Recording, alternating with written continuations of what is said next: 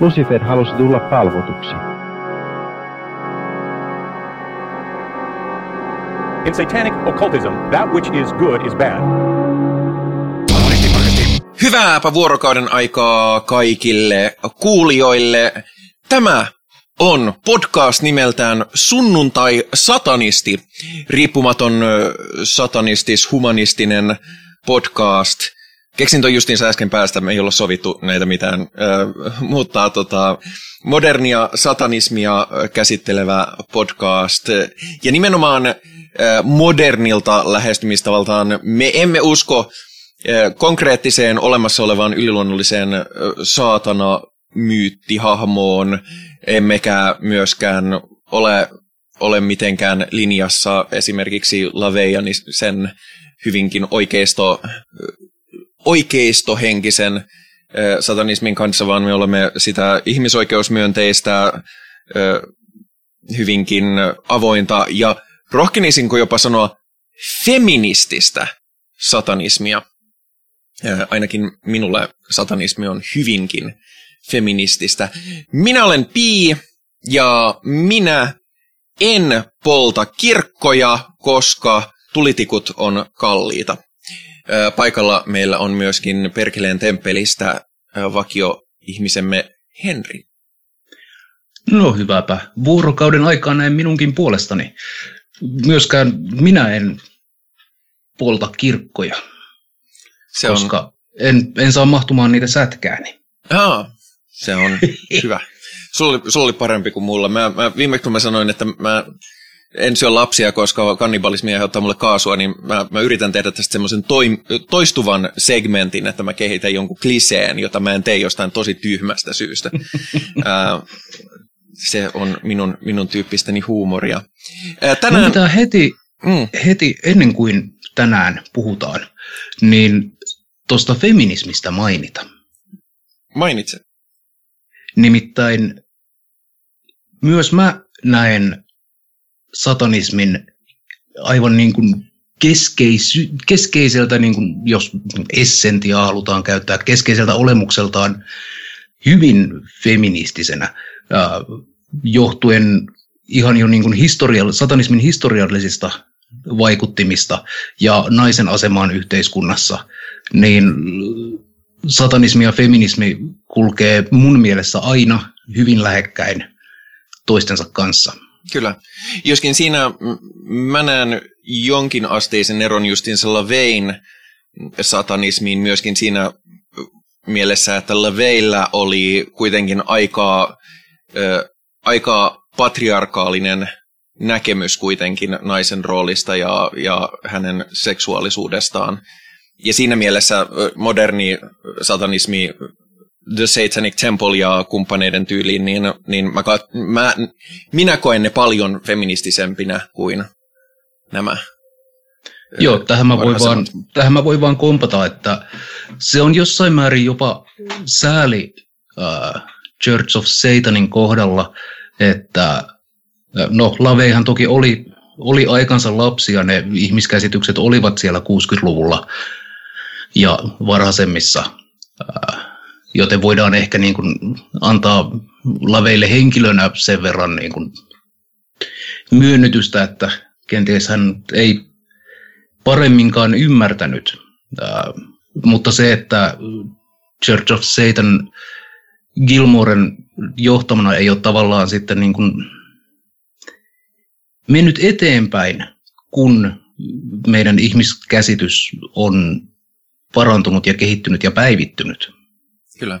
Ja mainittakoon sen verran, että me olemme siis riippumaton podcast, me olemme kaikki satanisteja jollain tasolla. Itse olen myös The Satanic Templein jäsen, mutta tämä ei ole minkään kattojärjestön alainen projekti eikä hanke. Mutta mutta tota, mä olen hyvinkin monessa, joko ihan virallisesti jäsenenä tai sitten muuten, muuten mukana. Ja mainittakoon, että meidän kolmas vakio henkilömme Toni ei tänään päässyt paikalle, mutta, mutta Toni kyllä palaa sitten linjoille tässä ihan, ihan lähihetkinä. Toivottavasti jo seuraavaan jaksoon.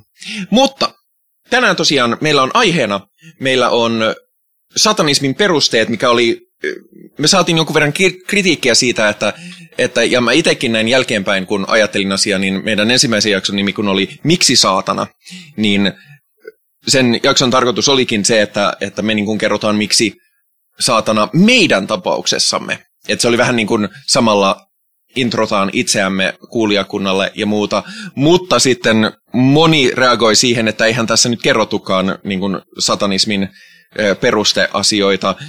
Ja mä tajusin heti, että niin tosiaan, senhän tuosta tosta otsikosta voi helposti ymmärtää, niin tämä on nyt se jakso, missä me puhumme Mitä? Ihan jollakin tässä, tasolla. Tästähän saa sellaisen kuvan, että tässä ihmiset ihan niin kuin vapaaehtoisesti ja ilman niin kuin välttämättä suurempaa tuotantotiimiä tai ää, vuosisatojen kokemusta tekevät podcastia ja että, että virheitä saattaa tapahtua. Kyllä, äh, mutta siis tämä ei myöskään silleen, että arvostamme sitä palautetta ja kaikkea palautetta tosi paljon. Ja tänään tosiaan mennään enemmän sitä. Tietenkään me ei voida käsittää kaikkea, mitä moderni satanismi on, joten meidän täytyy joku yksi suikalle sieltä, sieltä löytää, mitä kautta niitä käsitellä. Ja otettiin tämän jakson teemaksi nämä The Satanic Templein introamat seitsemän periaatetta tai opinkappaletta. Ne on siis, englanniksi ne on Seven Fundamental Tenets, ja niitä käsitellään kohta eteenpäin ja sitä kautta laajennetaan keskustelua enemmänkin. Mutta sitä ennen me käsittelemme uutisia, ja tämä uutinen tulee sullekin yllätyksenä, nimittäin yes. mä halusin tehdä tästä tällaisen ö, YouTubessa etenkin, kun on tällaiset reaktiovideot ovat hyvin, hyvin tota, suosittuja, niin mä halusin sinulta neitsellisen reaktion tälle uutiselle ja tälle asialle. No niin, anna palaa. Eli Olen neitseen asemassa tässä. On tullut uusi kirja nimeltään The Devil's Playground, an investigation into the dark side of electronic voice phenomenon. Tämän on siis kirjoittanut kristitty kirjoittaja nimeltä Roderick Millington, ja siinä kirjassa hänen perusteisinsa on se, että hän on elektronisia järjestelmiä hyväksikäyttäen, hän on nyt tallentanut ihan aitoa demonien ääniä suoraan helvetistä. Voi ei. Minkä... No, kuulostaa hirvittävältä. Kyllä. Öö, tietysti, koska minun lähtökohtani ainakin on, että helvettiä ei ole, demoneja ei ole ja, ja muuta, niin, niin tota noin, suhtaudun skeptisesti Roderick Millingtonin väitteeseen tässähän siis, jos hän todella sanoi, että hän on, on äänittänyt näitä ää, ääniä helvetistä, niin tämähän totta ollessaan saattaa mullistaa meidän koko käsityksemme maailmasta ja tieteestä. Se on totta. Odotan suurella innolla, minkälaisia todisteita hänellä on esitettäväksi ja miten me pääsemme sitten näitä todistusaineksia kriittisesti tutkimaan. No kuule, sinun ei tarvitse odottaa kauan. Sillä kirjan promootiomateriaaleissa on yksi tällainen äänite, jonka voimme kuunnella yhdessä nyt. Ja tämä on todellakin äh, demonin. Hän ei kerro, mikä demoni tämä on, mutta, mutta tämä on kuulemma ehdottomasti aito tallenne demonista, suoraan helvetistä. Mä olen aivan varma, että se kuulostaa mun Anopilta. Anna palaa. Nyt mä hukkasin justiinsa sen sen kohan niin tietysti, mutta...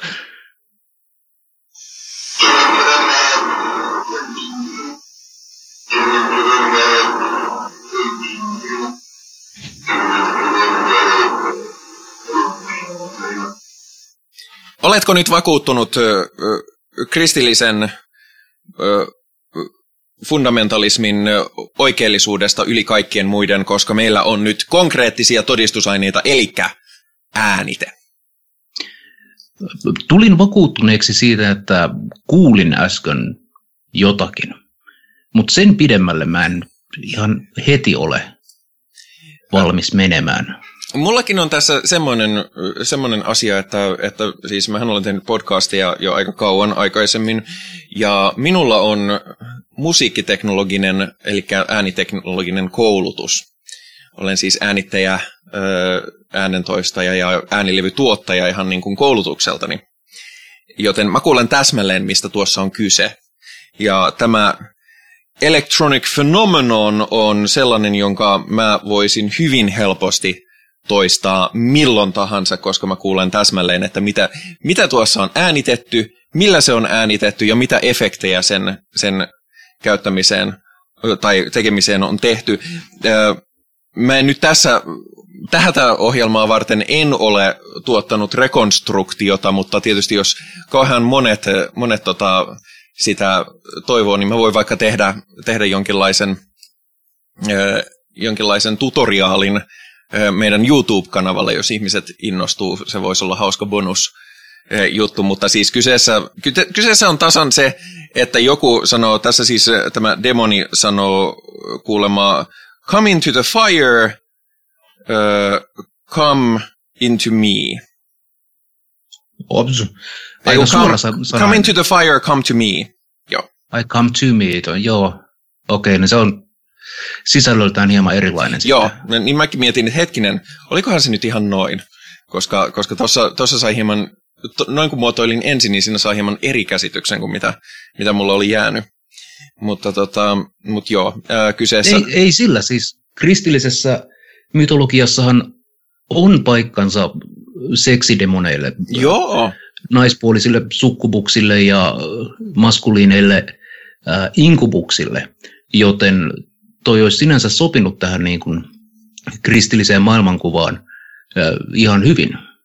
Kyllä. Äh, mutta Roderick sanoi, että, että hän, hänkään ei ollut ihan varma tästä, että onko, onko nyt tämä kristillisen raamatun asettama, tai oikeastaan edes raamatun, vaan kristillisen perinteen väittämä maailmanjärjestys totta, mutta, mutta hän lähestyi tätä journalistisesti ja avoimin mielin. Ja sitten kun hän kuuli, kuuli paholaisen äänen, niin sitten hän vakuuttui. Ah. Mutta mä oon usein sanonut, että ihmisen ei tarvitse olla tyhmä ollakseen kristitty. Ja olen edelleen sitä mieltä, ihmiset, äh, siis se, että joku ihminen on kristitty, ei tee hänestä automaattisesti tyhmää. Ja sen väittämän takana pysyn. Mutta sitten kun mä kuulen tällaisia tarinoita, ja no tämä ei myöskään ole ainoa tällainen äh, fantastinen tarina, jonka kuulen, niin vaikka ihmisen ei tarvitse olla tyhmä ollakseen kristitty, niin kyllä siitä näyttää vittu olevan apua. Joskin to be fair on niitä satanistejakin, jotka, jotka heittää aika, aika propelli settiä. on, ja, kyllä, ehdottomasti. Ja niitä on, niitä on ollut aikaisemminkin, että, että niin kuin, niin kuin sille mikään tällainen dogma no mä en nyt sanoisi ehkä satanismia dogmaksi, mutta kuitenkin mikään tämmöinen niin kuin, äh, uskon, uskonto järjestys tai ylipäätään mikään, mihin ihmiset on järjestäytynyt ryhmäksi, niin, niin sieltä löytyy aina, aina dillejä. Ja, ja, tota ja ikään, kuin, ikään kuin tämmöinen, miten se nyt muotoilisi, hölmöläisyys on yleisinhimillinen piirre ja Joo. Äh, meillä, meitä löytyy jokaiseen junaan ja en sillä, että nyt itsekään aina olisin täysin kriittinen ja täydellisesti ajatteleva ihminen kaikissa tilanteissa. Mutta toisaalta sen tunnustaminen ja tiedostaminen on ehkä se ensimmäinen askel äh, sellaiseen hyödylliseen skeptisyyteen.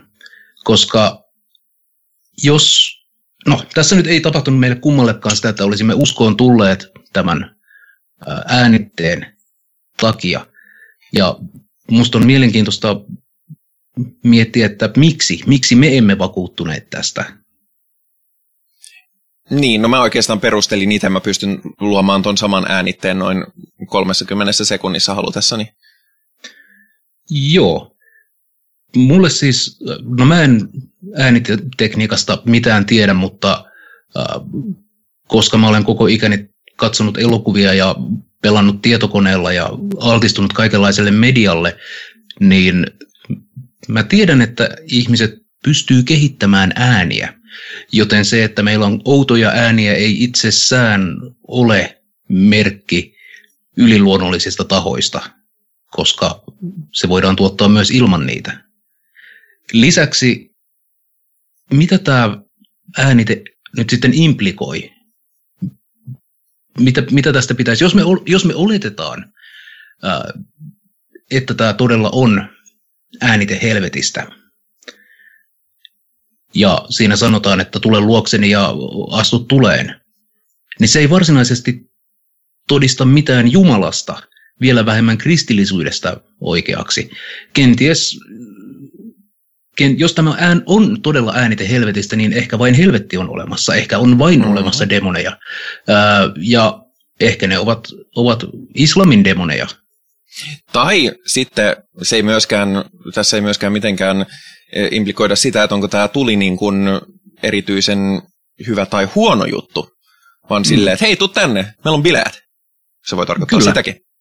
Jos, jos marssit Pohjoisnavalla ja kuulet äänen, että hei, tule luokseni tänne lämpimään tulen ääreen, niin se on itse asiassa hyvin kutsuva. Mm, itse asiassa mun tekisi mieli kysyä, jos mulla olisi nyt niin kuin kommunikointiyhteys tähän äänitteen löytäjään, niin mä haluaisin tietää, millä keinoilla hän varmensi sen, että hän on todella äänittänyt helvettiä, eikä esimerkiksi äh, avaruudessa lentävää ufoa, joka haluaa nyt ottaa ensimmäisen kontaktin ihmisiin. Niinpä. Tietysti tähän kirjan kirjoittaja vastaisi, että sen voit lukea tästä kirjasta, joka maksaa 25 dollaria Amazonissa. Joo. Mikä, Totta kai. Mikä on tietysti, mikä on tietysti ihan perusmeininki, joskin tota, jos minä kirjoittaisin kirjan, niin kyllä mäkin haluaisin siitä rahaa, mutta minä en ole ostamassa tätä kirjaa, ja nyt kun... Ja ei, no se on järkeä, vittu. Jos, jos meillä on aktuaalinen todistusaineisto äh, helvetin ja demonien olemassaolosta, niin, niin toi ihminen saisi Nobelin palkinnon ja olisi ois pian biljomiljonääri ja hänen nimensä jäisi historiaan. Sen sijaan hän jostain syystä valitsee olla Amazonissa kirjojaan kustantava anteeksi, julkaiseva jälleen kerran ei ehkä vakavasti otettava kristillinen hömppäjournalisti. Niin, tästä voimme ehkä päätellä, että, että ikävä kyllä me emme nyt olleet vakuuttuneita, joten ehkä me puhumme tästä satanismista tälläkin kertaa enemmän. Ää, ja ö, tosiaan nämä seitsemän ö, periaatetta, mä, mä tykkään kääntää nämä sanaksi periaate, on myös käytetty sanaa opinkappaleet. Voitaisiin muuten mainita, että, että tota noin, mä, mä luen nämä sekä englanniksi, miten ne on alun perin muotoiltu tuolla The Satanic Templein kotisivuilla. Ja sitten meillä oli tuossa tossa alkukeväästä tai jossain kevään aikana meillä oli porukka, ja me oltiin molemmat muistaakseni siinä porukassa, niin pohdittiin mahdollisia käännöksiä näille niin nämä ei ole virallisia käännöksiä, mutta nämä on se, ne, mitä me pähkäiltiin silloin porukalla. Ja ikävä kyllä mä en muista, ketä kaikki siinä porukassa oli. Muuten antaisin toki kaikille, kaikille krediitit. Mutta nämä on vielä työn alla olevia käännöksiä ja me käytetään niitä vaan niin kuin ponnahduslautana keskustelulle. Ja näi, nämä käännöksistä ei tarvi, näistä käännöksistä ei tarvi olla samaa mieltä, mutta, mutta koska ollaan suomenkielinen podcast, niin ei odoteta, että kaikki osaa englantia sen verran, että, että saa kiinni välttämättä juuri näistä alkukielisistä. Joten pitäisikö meidän käydä ihan kohta kohdalta? Joo, käydään kohta kohdalta. Tosin ehkä mun pitää ensin tässä äh, tehdä semmoinen läpinäkyvyyssetti, että siis minähän en kuulu The Satanic Templein järjestöön, ja nämä opinkappaleet tai seitsemän perusperiaatetta ja miten ne on muotoiltu on oli yksi yksi niistä syistä, miksi en ole ainakaan vielä liittynyt TST. En saatan joskus myöhemmin liittyä, mm. jos tilanne muuttuu. Mutta mulla on siis lähtökohtaisesti äh, semmoinen ehkä kriittinen, ehkä mm, skeptinen suhtautuminen näihin periaatteisiin. Mulla taas oli just päinvastoin, että mulle nämä seitsemän periaatetta oli se, mikä sai mut liittymään The Satanic Templeiin, mutta se ei tarkoita sitä, ettenkö mä suhtautuisi myöskin kriittisesti etenkin ö, tähän järjestöön silloin, kun siihen on aihetta. Eli mä en ole, mä en silleen niin kuin, niin kuin aluksikin mainitsin, niin mä en ole sitoutunut mitenkään välttämättä pelkästään The Satanic Templeiin, ja satanismiin ja satanisteihinhan usein kuuluukin se, että hei, että luodaan se oma tapa katsoa, että ollaan tietyistä perusasioista samaa mieltä, ja nähdään tietyt asiat samalla tavalla, että meillä on tämä yhteinen kehys, jonka ympärille keräännytään, mutta muutenhan me saadaan hyvin individualistisesti muodostaa oma käsityksemme siitä, että mitä nämä on. Ja nämä on ta- kirjoitettukin silleen, että näitä ei ole tarkoitus lukea kuin hehe, piru raamattua, vaan näitä voi lukea silleen juurikin kriittisesti. Hmm. Mutta ö, järjestyksessään. Number one, numero yksi. One should strive to act with compassion and empathy toward all creatures in accordance with reason. Eli tämä käännösluonnos on kaikkia olentoja kohtaan tulisi käyttäytyä myötätunnolla järjen ja kohtuuden puitteissa. Hmm. Tässä itse asiassa hyvin mallintuu se, minkä mä näen problematiikkana, koska intuitiivisestihan tämä on erinomainen periaate ja allekirjoitan sen täysin. Että kyllä niin kuin kaikkia olentoja kohtaan. Et jos mä näen kadulla esimerkiksi kastemadon, niin en tieten tahtoen pomppaa sen päälle. Tai no, en kiilaa ihmisiä ruokakauppa niin kuin kassajonossa tai, tai muuta. Et siis empatialla ja niin kuin myötätunnolla toisia olentoja kohtaan, niin kyllä tulisi käyttäytyä. Joo. Mutta. Mutta. En tunne hirveästi myötätuntoa esimerkiksi hyttysiä kohtaan.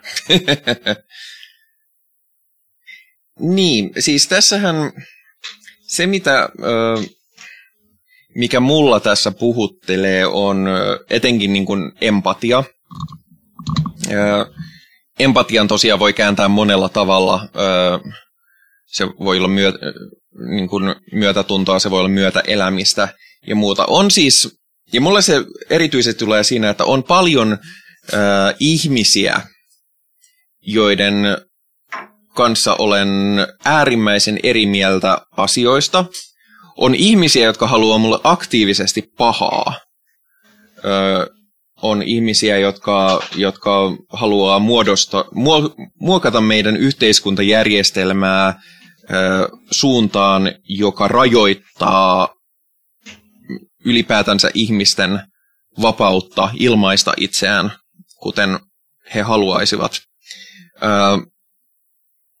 Mä en suhtaudu millään empatialla näitä tavoitteita kohtaan tai niitä tekoja kohtaan, mutta mä pyrin lähestymään jopa ihmistä, joka niin kun, niin kun, vaikka kyseessä olisi, sanotaan suoraan natsi, itse pelkään natseja ihan järkisyistä, koska kun katsoo kansallissosialismin aatteen historiaa, niin me transfeminiinit ei olla yleensä oltu kauhean vahvoilla silloin, kun ne pääsee toteuttamaan omia visioitaan. Niin mä en suottaudu empatialla siihen, että mitä ne haluaa tehdä, mutta mä suhtaudun hyvin suurella empatialla ja myötätunnolla siihen, että mikä ajaa ihmisen siihen tilanteeseen. Mikä on se tekijä, mikä saa ihmisen tuntemaan niin paljon epätoivoa ja vihaa? Tai ylipäätään, mikä saa toimimaan, tuntemaan olonsa niin turhautuneeksi, että se on pakko purkaa johonkin suuntaan niinkin väkivaltaisin keinoin kuin miten äärioikeistossa usein halutaan. Ja mun mielestä siinä kohtaa se empatia on äärimmäisen tärkeää, koska jos sitä ei ymmärrä, niin sitä ei voi koskaan purkaa. Ja se on, se, se on niin kuin, minkä mä näen usein ongelmana myöskin siinä, että kun ö, uskonnolliset fundamentalistit puhuu esimerkiksi satanismista, niin nehän ei pyrikään ymmärtämään, että mikä niin kuin tämä meidän lähtökohta on asiasta. Ja sen takia dialogi on täysin mahoton, ja se on usein justiinsa, minkä takia dialogi transfeminiinin ja, ja transfobisen natsin kanssa se dialogi on mahotonta. Mutta mikäli ei pyritä siihen myötätuntoon ja, ja ymmärrykseen, niin se tilanne ei tule koskaan purkautumaan. Ja sitten pahimmassa tapauksessa me päädytään niihin sellaisiin koston kierteisiin, mitä maailman historia on noin niin kuin pääsääntöisesti alusta loppuun. Joo. Noi siis ajatukset, ideologiat ja symbolit ei ansaitse mitään erityiskohtelua, vaan mun mielestä ne kaikki pitää niin kuin asettaa kritiikin alle ja aivan vapaasti ja symboleita voi pilkata ja tyhmiä ajatuksia voi pilkata, jos tarve on. Mutta ihmiset ää, lähtökohtaisesti ansaitsee tulla kohdelluksi ihmisinä. Ja ehkä tässä on myös semmoinen niin kuin omakohtainen kokemus, koska minä olen ollut väärässä. Ja väärässä oleminen tuntuu ihan samalta kuin oikeassa oleminen. Joten, joten sitä niin kuin samaistumispintaa löytyy. Ihminen, joka on, on tällainen niin kuin, no, meinasin sanoa, että oikeisto radikaali, mutta ehkä nyt voidaan kutsua, kutsua ankkaa ankaksi. Eli jos ihminen nyt on tällaisessa niin kuin natsi, ää, ihannoinnissa ja ideologiassa ja halutaan kovasti olla näitä maahanmuuttokriittisiä ja muutenkin perseillä ja nimenomaan väkivallan kautta sitten saavuttaa näitä päämääriä, niin siellä taustalla on, on edelleen ihminen ja vaikka se ei aina niin kuin ole välttämättä realistista. Jotkut ihmiset kerta kaikkiaan eivät vaan niin kuin muuta näkemyksiään. Mutta mä haluaisin uskoa, että suuri osa ihmisistä kykenee siihen. Ja tästähän meillä on hurjasti esimerkkejä. Esimerkiksi Raapakon takana, ää, hitsi kun mä en nyt muista ulkoa nimiä, mutta siis musta mies, joka on vuosien saatossa ystävystynyt useamman Ku Klux Klanin jäsenen kanssa, ja tämän ystävyyden myötä moni on sitten jättäytynyt pois tästä ää, klaanitoiminnasta ja tavallaan nähnyt ja kokenut, että, että tässä ei, nyt, ei tässä nyt ehkä olekaan ihan, ihan järkeä näissä kaapuleikeissä. Mm. Ja se, minkä takia, mikä tässä mua puhuttelee nimenomaan satanistisesta lähtökohdasta, on myös se, että yksi asia, mikä, mikä muhun vetoaa satanismissa myös on se, että, että satanistithan ei pyri käännyttämään ketään satanismiin. Mä olen aina erittäin mielelläni, jos joku ilmaisee kiinnostusta, että hei, mistä tässä satanismissa on kyse, mä voin kertoa mielelläni, mutta mä en koskaan ole silleen, että hei, tule, tule tänne, kävele tuleen. tota, vaan vaan niin kuin silleen, että, että hei mä voin kertoa, ja jos se resonoi, se resonoi, jos ei resonoi, se on ihan fine. Ja, ja sekin on niin kuin, ja sekin on, ja mulla on, ja nimenomaan hyvin vahvasti tämä, että vaikka sä olisit mitä uskontoa, niin, niin mulla ei ole mitään ongelmaa sen kanssa niin kauan, kun sä sallit muille sen saman vapaan ilmaisun uskonnollisesti ja muillakin tavalla kuin kaikki muutkin, niin, niin se on se, mikä erottaa näin niin kuin kulttuurihistoriallisesti etenkin satanismin muista kirkoista, mitkä pyrkii käännyttämään ja tukahduttamaan muita uskontoja. Joo, ei, satanismi ei ole kaikille. Ja niin kuin, vaikka, vaikka joku ihminen niin kuin kokisi vetoa satanismiin, mutta ei halua niin kuin identifioitua satanistiksi, niin se on sen ihmisen täysi, täysi vapaus. Et siis satanismi ei ole tarkoitettukaan kaikille. Mm. Tos, no siis kuka tarkoitti ja miten, mutta siis tämä on uskonto ja filosofia, joka osuu joillekin ja sitten meillä joillakin on hauskaa ja mukavaa ja merkityksellisyyttä satanismin äärellä. Mutta ei, nämä bileet ei paranne sillä, että me saataisiin satanismista valtauskontoa. Mm. Niin, se ei ole multa mitenkään pois, jos kaikki ole satanismeja, mutta kaikki on silti tervetulleita esimerkiksi osallistumaan meidän elokuvailtoihin, vaikka ei olisikaan satanisti, kunhan kunnioittaa sen tilan sääntöjä. Ehdottomasti. Ja se, mitä tulee äh, niin kuin eri uskontokuntien ja äh, aatemaailmojen kanssa niin kuin, ihmisten väliseen yhteistyöhön, niin minun vaimonihan on tunnustava kristitty ja me olemme, olemme naimisissa ja me olemme itse asiassa, kehtaisin väittää, että ihan mukavasti naimisissa. Me ei vaimon kanssa nähdä kaikista asioista yllättäen nyt niin kuin silmästä silmään ja jaa välttämättä samankaltaista ajatusmaailmaa, mutta toisaalta vaimoni sattuu olemaan humanisti, joten niin. Mm. Ö, mutta jatketaan eteenpäin. Muuten, jatketaan muuten, eteenpäin. Ö, seuraava kohta. The struggle for justice is an ongoing and necessary pursuit that should prevail over laws and institutions. Taistelu oikeudenmukaisuudesta on jatkuva ja välttämätön, jonka pitäisi vallita ennen lakeja ja instituutioita. Hmm. Ne, jotka on kuunnellut meidän edellisen jakson, jossa, jossa meidän ö, vakisegmenttimme, joka tulee tänäänkin, mutta vähän eri järjestyksessä, ö, mikä se oli, ö, saatanan avokado? Paholaisen, avokado. Niin tietysti, paholaisen avokado, ää, niin, niin tämä liittyy hyvin paljon siihen, mitä, mistä me puhuttiin jo pitkälti viime kerralla, joten mennään nyt vaan nopeasti sillä tavalla, että, että tämähän erityisesti resonoi Jenkeissä, missä vaikka siellä niin kuin on perustuslakiinkin kirjattu ää, uskonnon ja valtion erillisyys, niin siellä nämä etenkin protestanttikristityt yrittää saada sen maan mahdollisimman paljon mukautumaan heidän uskonnollisiin näkemyksiin. Ja sen takia siellä erityisesti tämä ennen lakeja ja instituutioita on tosi, tosi käytännöllinen huoli siinä vaiheessa, kun, kun siellä pystytetään kymmenen käskyä monumentteja lakitupien eteen. Ja täälläkin se on niin kuin, niin kuin viimeksi käytin esimerkkinä, niin esimerkiksi translaki on sellainen, että, että se on laki, mutta siinä kohtaa kansalaistottelemattomuus on, on hyvinkin perusteltua. Joo, tämä on se periaate, joka eniten ää, on mulle ongelmallinen.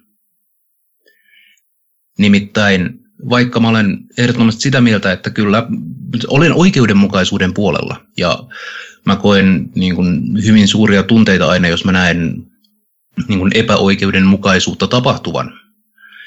Ja niin kuin viimeksi puhuttiin, niin laki ei ole välttämättä sellainen, joka on moraalisesti perusteltavissa ja näin. Mutta jos se kiinnostaa, jos se keskustelu kiinnostaa, niin kuunnelkaa edellinen podcasti. Mun ongelma tämän periaatteen kohdalla on se, että kuka määrittää, mikä on oikeudenmukaisuutta.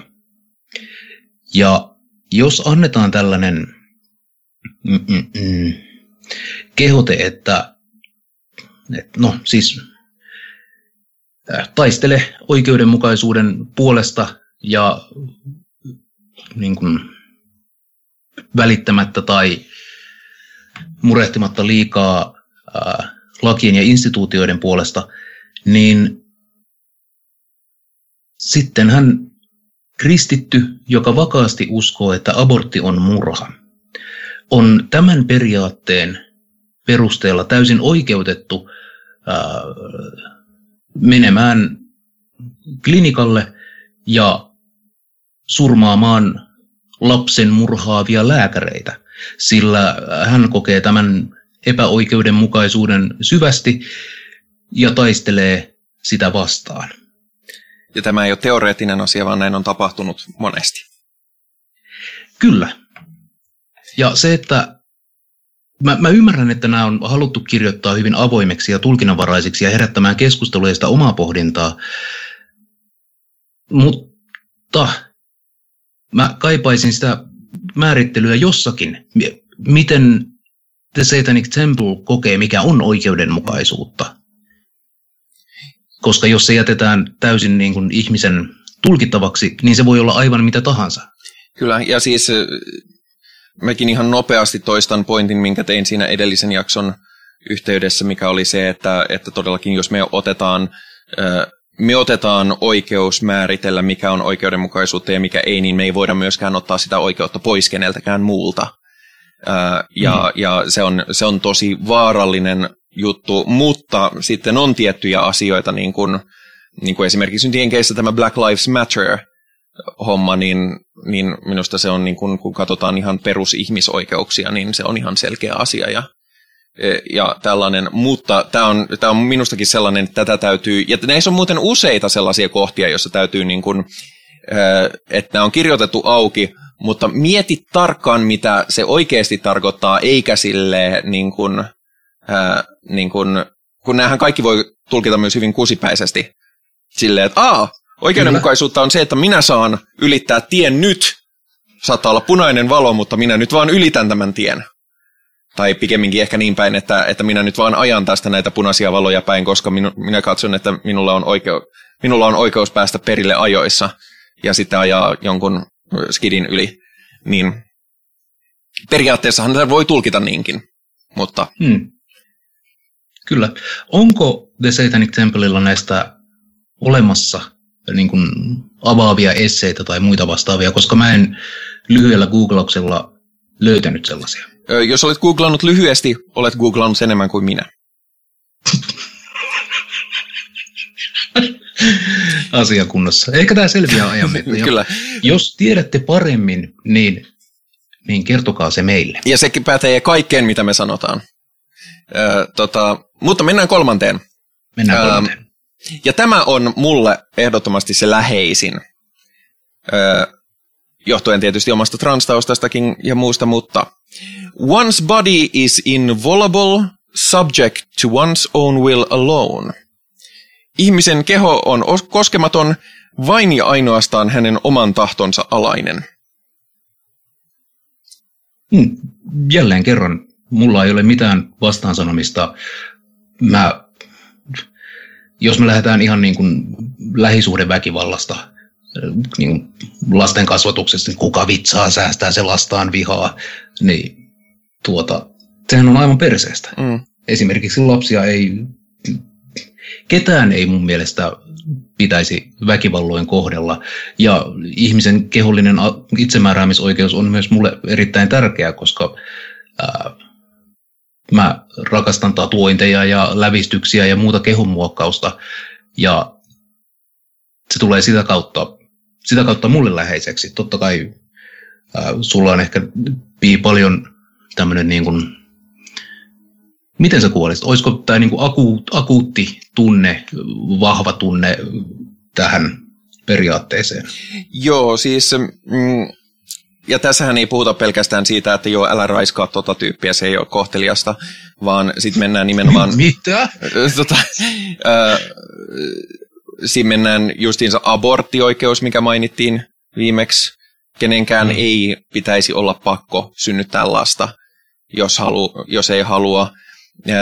Ja sitten, mitkä Suomessa on ongelmallisia erityisesti, niin justiinsa translaki, joka vaatii juridista sukupuolen korjausta ö, olevalta ihmiseltä sterilisaation. Ö, ja sitten meillä on myöskin ö, intersukupuolisten lasten kohdalla on se, että lääkärit yleensä painostaa aika voimakkaastikin vanhemmat siihen, että intersukupuoliset lapset pitäisi ö, muokata, eli ihan kirurgisesti leikata jompaan kumpaan binäärisukupuoleen. Ja siis se, miten päätetään, että kumpaan tehdään, niin se tehdään kirjaimellisesti viivottimella. Katsotaan, että onko, onko se törväke siellä jalkojen välissä, jos se menee mittanauhalla tämän pisteen yli, niin sieltä, siitä muuvataan penis, ja jos se jää tämän alle, niin sitten siitä muuvataan klitoris ja tehdään neovagina. Ja tämä on siis asia, mitä, mistä suomalaiset ihmisoikeusjärjestöt on käynyt pitkää, pitkää, pitkää taistelua, että, että missään nimessä lasten lapsille ei pidä tehdä lääketieteellisesti tarpeettomia kirurgisia muokkauksia ennen kuin lapsi tai oikeastaan ihminen on itse valmis kertomaan, että hei, haluaako ne ylipäätään mitään muokkausta, ja jos ne haluaa muokkausta, niin mikä on se heille olennaisin, ja koska se aiheuttaa sit sitä, että, että kun tämä arvotaan mittanauhalla, niin sitten siinä on niinku, se on ihan sama kuin heittäisi kolikkoa, että menikö oikein. Öö, Kyllä joo. Ja Näin niin kuin... lievempänä muotona sitten tietysti myöskin poikalapsien ympärileikkaukset, joita usein tehdään Ei. kulttuurisista syistä täysin ilman lääketieteellistä perustetta ja jos joku vielä ajattelee, että ympärileikkaus on sellainen, että otetaan pieni pala ihoa pois, niin kannattaa lukea. Mä olin, mä olin tuossa järjestötöissä, missä ja siinä järjestössä oli erittäin suuri fokus tarpeettomien ympärileikkausten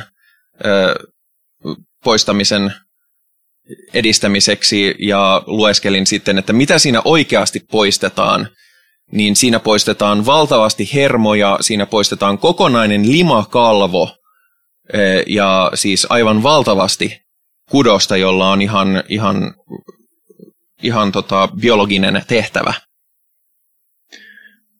Kyllä, ja voin perhana, tämä kiukuttaa mua suunnattomasti.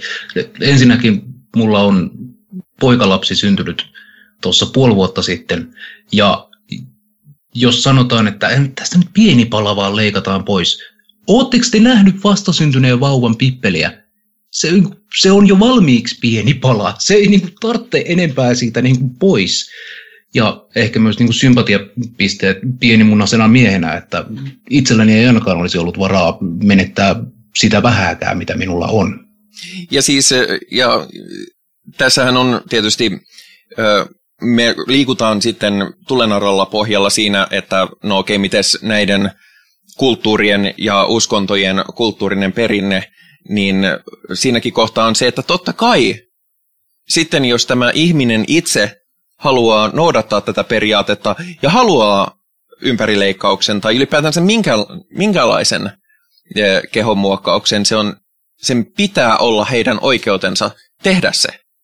Mutta se, että se päätös tehdään toisen puolesta ja se tehdään ennen kuin ihminen itse voi ottaa siihen mitään kantaa, niin se on hyvin vahvasti väärin. Kyllä, ja tämä sitten herättää no, länsimaissa meidän kulttuurin, tai siis niin historian takia voidaan alkaa puhua nopeasti sitten antisemitismistä, että jos vastustatte ympärileikkauksia, niin sitten vihaatte juutalaisia. Mutta ei se, ei, pidä, se ei pidä paikkaansa. Tässä ei nyt ole niin kuin etnisen ryhmän vainoamisesta kyse. Mulla on aivan tuhannen sama, jos aikuinen ihminen haluaa ympärileikkauttaa itsensä, antaa mennä. Mä olen viettänyt niin paljon internetissä aikaa, että mä olen nähnyt kummallisempiakin asioita tehtäväksi ää, genitaaleille. Ja mulle on Mutta, tehty kummallisempia asioita mun genitaaleille. Tervetuloa tähän podcastiin. Tänään me puhumme kummallisista genitaaleista. Muun muassa. Ei, mutta niin, vakavasti se, että siis tästähän on myös ihan olemassa olevaa dataa. Eli penikselliset ihmiset, joita ei ole ympärileikattu, no tietenkin Jenkeissä, jossa ympärileikkaus on niin kuin yleisempää ja trendiä, ne ihmiset, joita ei ole ympärileikattu, eivät aikuisiellä sitä kovinkaan usein enää halua. Mm. Ja siis me ei, Ja- ei, ei nyt tehdä ehkä tästä esinahka-podcastia, mutta, mutta mainitaan, mä unohdin mitä mun piti mainita. Jatka sä. Niin totta kai tämä, kun puhutaan ympärileikkauksista, niin ää, pitää myös, tai en tiedä pitääkö, ehkä se pitää mainita, että myöskään tyttöjen niin kuin, ympärileikkaukset, jotka tietyissä niin kuin, kulttuureissa ovat olemassa, niin nekään eivät ole okei. Joo, Älkää, ei. Kyllä, älkää koskeko kehenkään, joka ei halua tulla kosketetuksi, Näinpä. etenkään kirurgisella teräksellä. Ja siis äh, Jenkeissähän äh, sitähän perustellaan hygienialla ja, ja että se ehkäisi syöpää, josta ei ole mitään tieteellistä dataa, mutta, mutta siellä itse asiassa sen on intronut paljon nimenomaan evankelistiset kristityt järjestöt antimasturbaatio-menetelmänä. Tietenkään tätä ei sanota kauhean ääneen, mutta sieltähän se tulee, kun lukee tämän historiaa. Mutta mainitaan Suomesta vielä sen verran, että, että täällähän on sitten tämä, mainitsin, että me transihmiset pakosteriloidaan pakosti, mutta sitten ne ihmiset, jotka oikeasti haluavat sitä sterilisaatiota, niin se voi olla hyvin, hyvin vaikeaa, vaikka ne juridiset ehdot siinä täyttyykin. Ja, ja sekin on, minusta ne juridisetkin ehdot on, on niin kuin pöyristyttävän tiukkoja. Jos joku haluaa sterilisaation, pitäisi saada sterilisaatio. Kyllä, ja toki jos puhutaan sterilisaatiosta, ää, niin no ensin täytyy sanoa, että en ole lääketieteen ammattilainen, mutta kyseessä saattaa olla se sen verran peruuttamaton ää, toimenpide, että toki voihan siinä olla joku puolen vuoden niin kuin, pohdinta-aika, ää,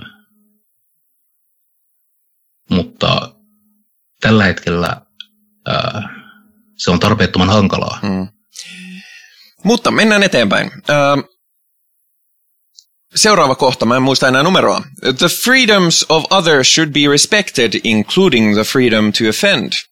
To willfully and unjustly encroach upon the freedoms of another is to forego one's own. Eli uskomusten tulee noudattaa parasta tieteellistä ymmärrys- ymmärrystä maailmasta. Emme koskaan saisi vääristää tieteellisiä... Hetkinen, nyt mä luen väärää... nyt nyt, mä, nyt mä luen väärää kohtaa. Suomeksi mä luen tätä dokumenttia. Eli siis suomeksi tämä oli toisten vapauksia tulee kunnioittaa, mukaan lukien vapautta herättää pahennusta. Joka tahallaan kajoaa muiden vapauksiin, luopuu omistaan. Mm. Tässäkin, on, tässäkin on problemaattista kielenkäyttöä. Niin, siis tuo jälkipuoli tuosta, että jos tahallaan kajoaa muiden vapauksiin luopuu omistaan, se kuulostaa hyvin, hyvin niin kuin ehdottomalta.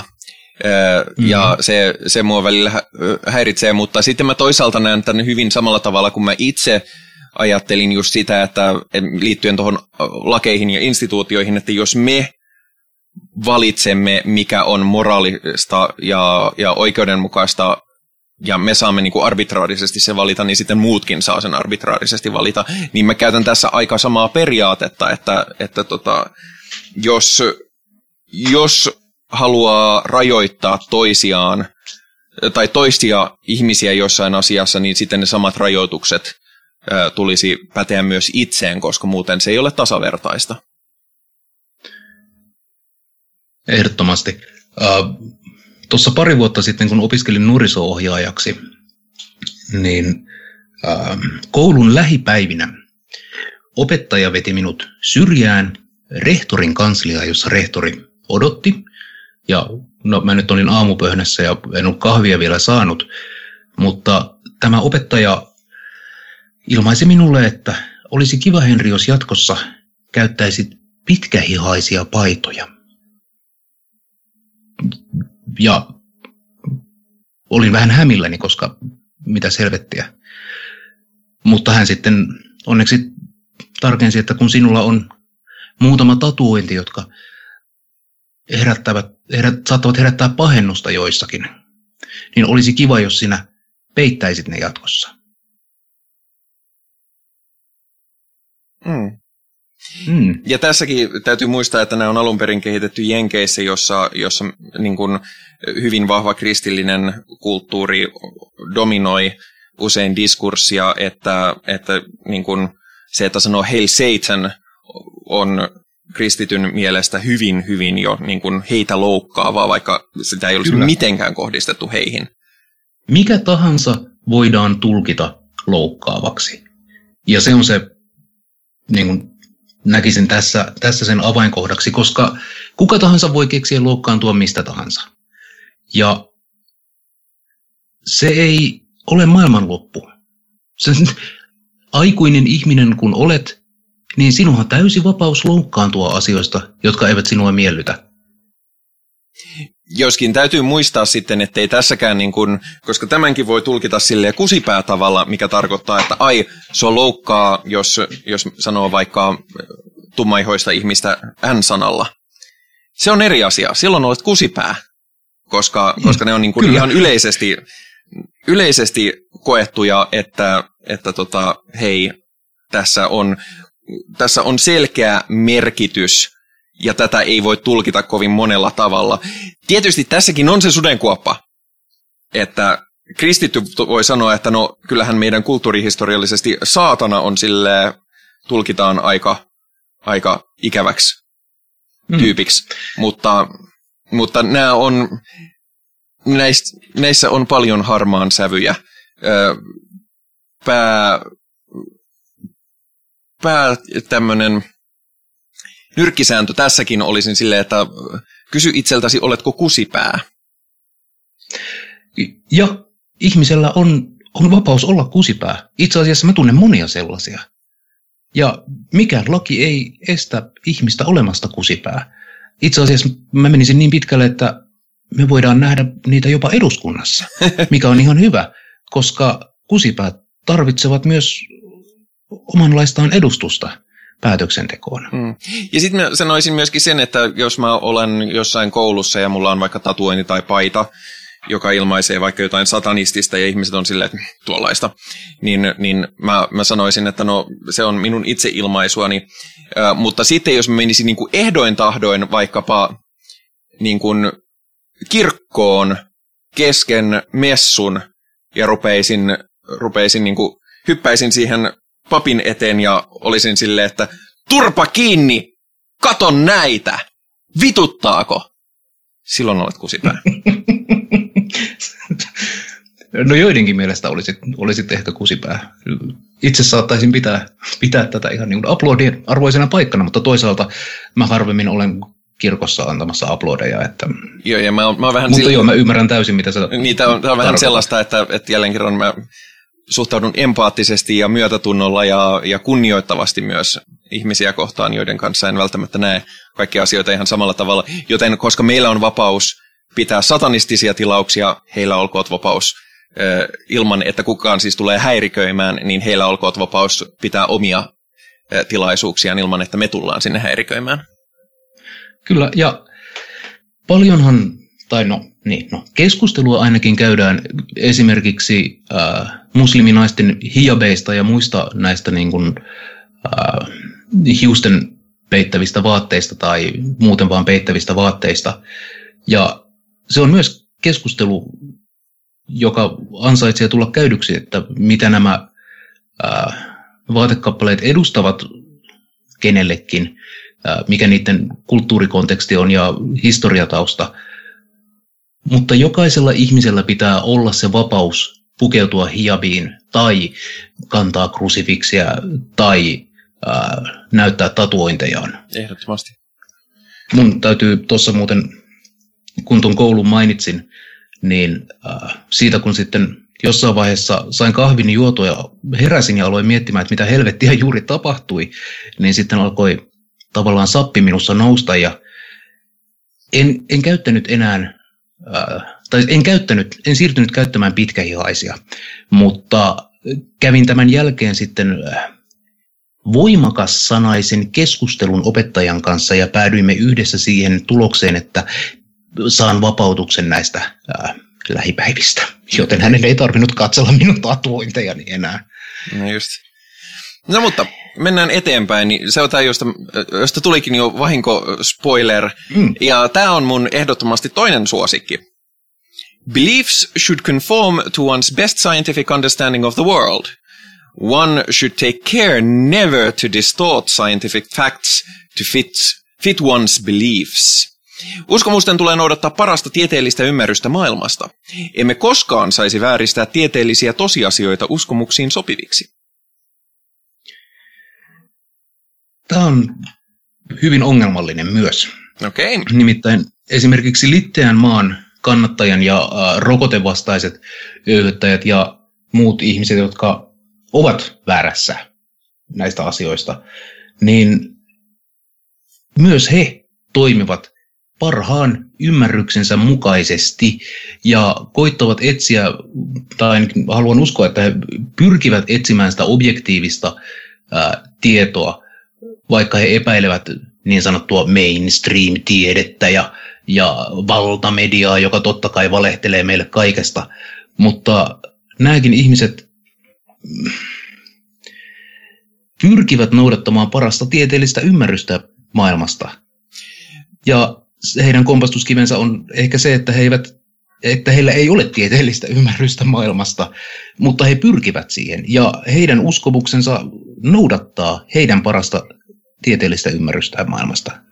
Niin, mä, mä tulkitsen taas tämän vähän eri tavalla ja sen takia mä oon sille seison tämän takana sataprosenttisesti, koska se on nimenomaan, siinä on olennaista, että siinä sanotaan parasta tieteellistä ymmärrystä.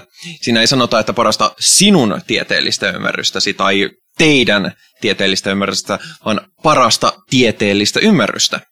Eli siis sitä, mikä tällä hetkellä, ja tiedehän on siitä myöskin hyvä, että tiedehän ei ole fundamentalistista. Jos, tai no tietysti tiedeyhteisöt ja sellaiset saattaa hyvinkin olla, mutta, mutta jos sulla on osoittaa tyhjentävästi todistein, että hei, tämä juttu, mikä me todet, luultiin, että on näin, ei olekaan näin, niin tieteellinen metodi pitäisi siinä kohtaa todeta, että jaa, no kappas, mikä siinä sitten? Tietenkään tämä ei, ihanne skenaario ei aina toteudu, niin kuin esimerkiksi Albert Einsteinin kohdalla, jolla kesti ties kuinka kauan siihen, että, että tiedeyhteisö oikeasti hyväksyy, että, että no kappas, näinhän näyttäisi olevan.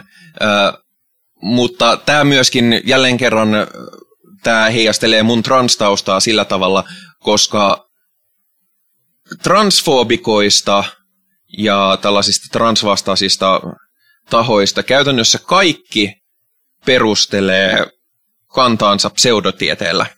Eli sukupuolia on kaksi. Ne määrittää kromosomit XX ja XY koska heille on joskus kolmannella luokalla näin opetettu. Ja tätä toistetaan, ja tätä toistetaan niin kuin, niin kuin varsinkin tässä uusateistisessa liikkeessä Richard Dawsonin taholtakin jopa, että tämän, näin on.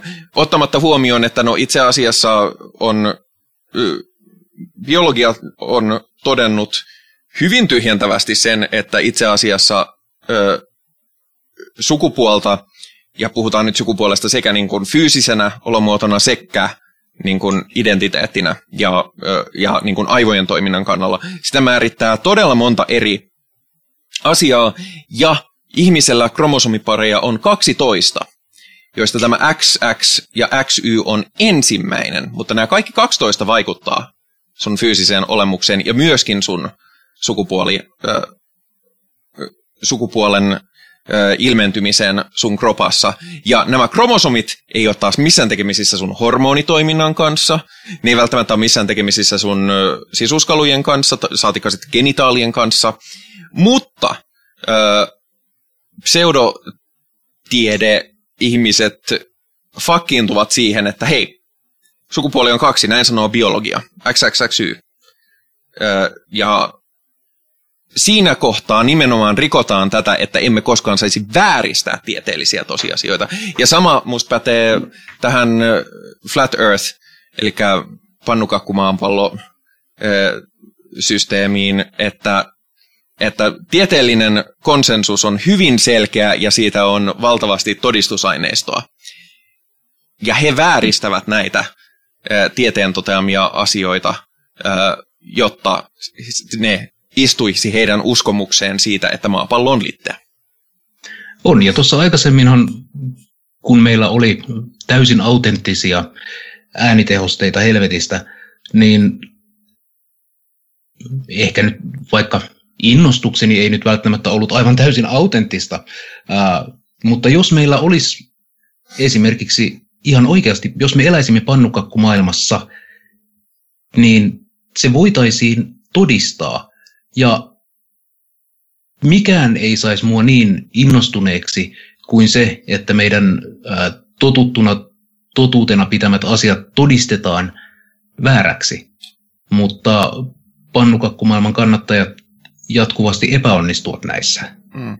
Ja tota, konkreettinen esimerkki tästä on se, että mikä on mun suosikki tieteellinen kumous, mikä on tapahtunut. Se on hyvin epäessentiaali, mutta, mutta se on silti mun suosikki.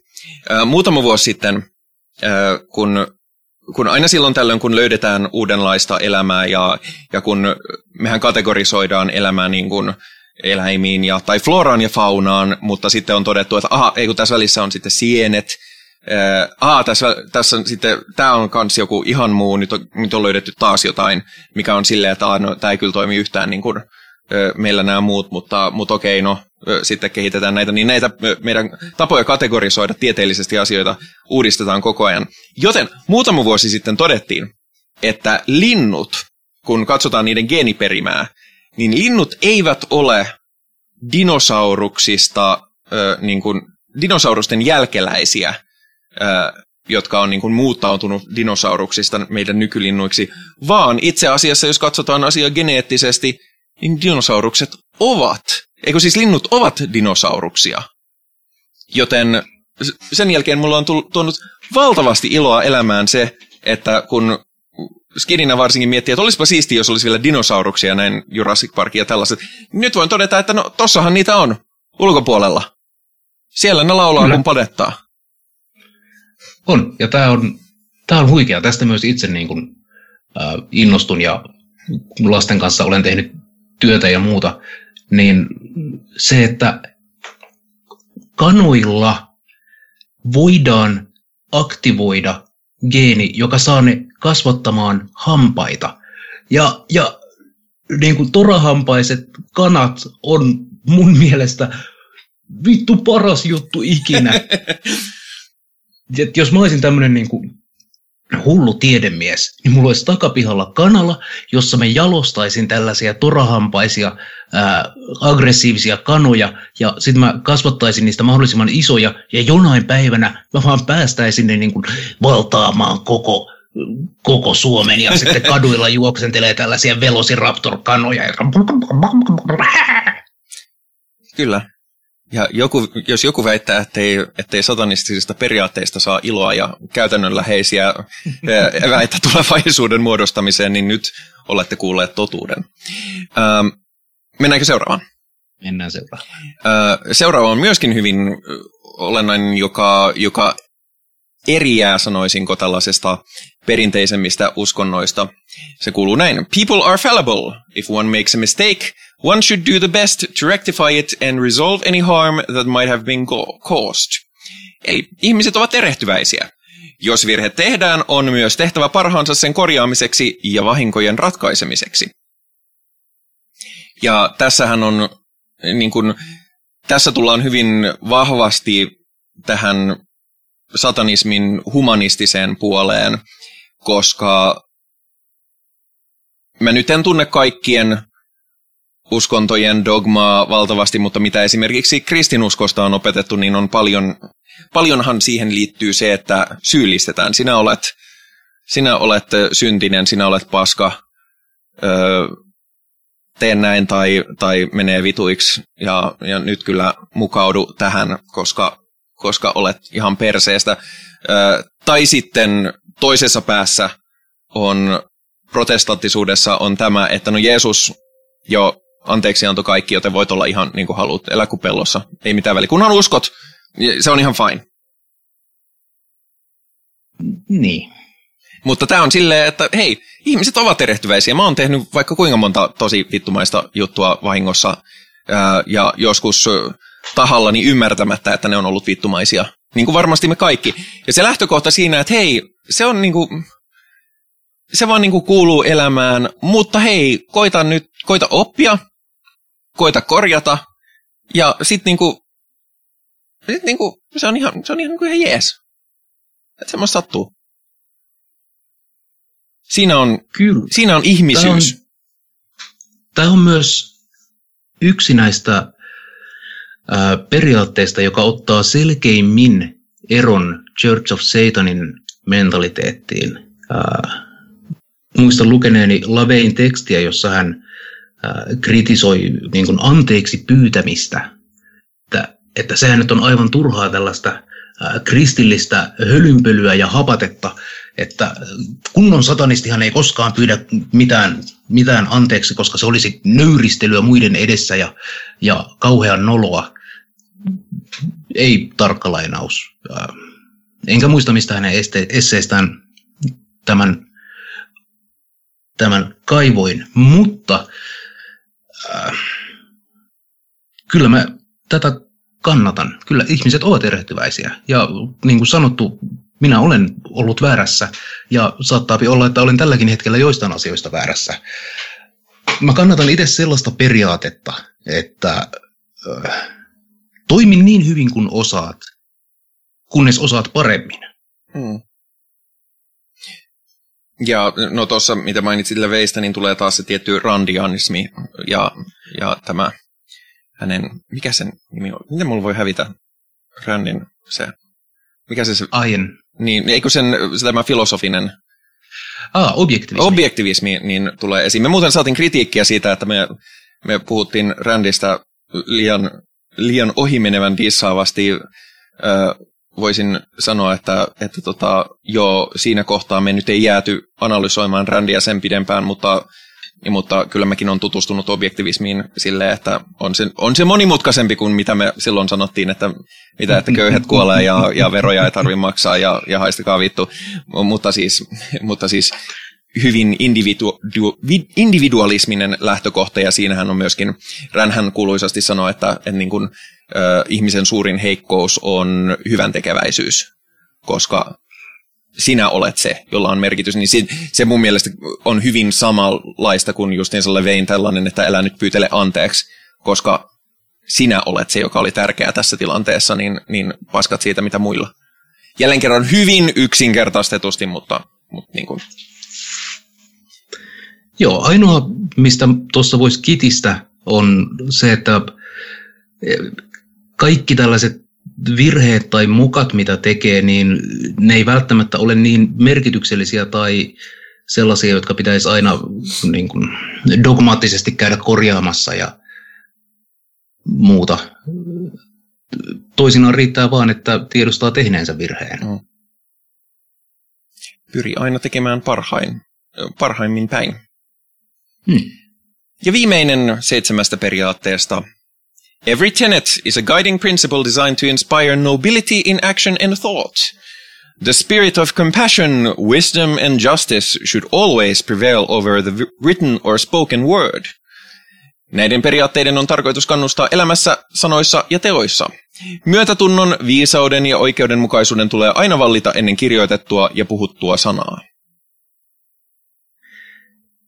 Jälleen kerran intuitiivisesti kuulostaa hyvin niin kuin oikealta. Ja mä rakastan sitä, että äh, The Satanic Templein viimeinen periaate on se, että nämä periaatteet eivät ole niin kuin kiveen kirjoitettuja dogmeja, äh, vaan näiden tarkoitus on, on innostaa ja inspiroida ja toimia hyvänä. Ja mä saan tästä sellaisen käsityksen, että nämä periaatteet on muutettavissa sitten, kun saadaan paremmat.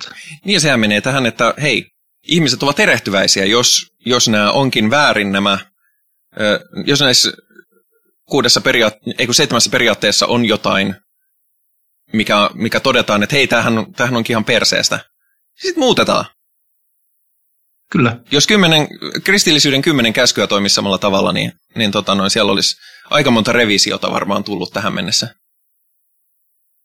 Mä luulen, että sinä päivänä, kun me podcastissa avataan lopulta tämä kristillisyyden matopurkki ja, ja mä pääsen, pääsen kaivamaan mun saippua laatikon ja nousemaan sen päälle ja pikkasen yyhöttämään siitä, miten äh, kristin usko on, on kuin proverbiaalinen umpilisäke ihmisestä, joka on ehkä joskus historiassa meitä hyödyttänyt, äh, mutta joka tällä hetkellä muhii vaan siellä ja tulehtuessaan se saattaa tappaa meidät kaikki. Mutta se ei ole tämä päivä. Se ei, se, ei, se ei ole tänään, ja veikkaan, että otetaan se niin sille pieninä palasina sieltä, että ei oteta, meillä ei tule olemaan jaksoja, jonka teema on kristinusko. Ja sitten keskustellaan. Kokonaisuudessaan.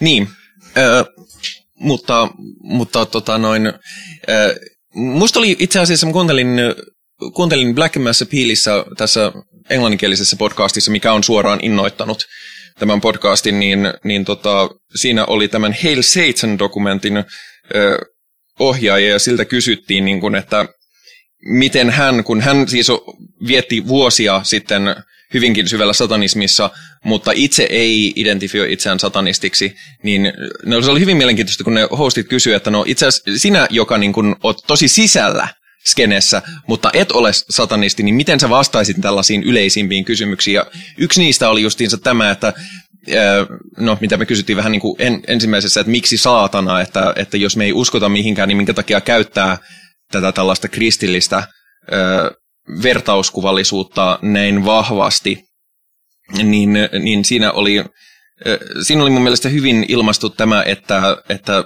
että satanismi ei loppujen lopuksi fundamentaalisesti se ei ole niin kuin antikristitty, mutta se on postkristitty uskonto.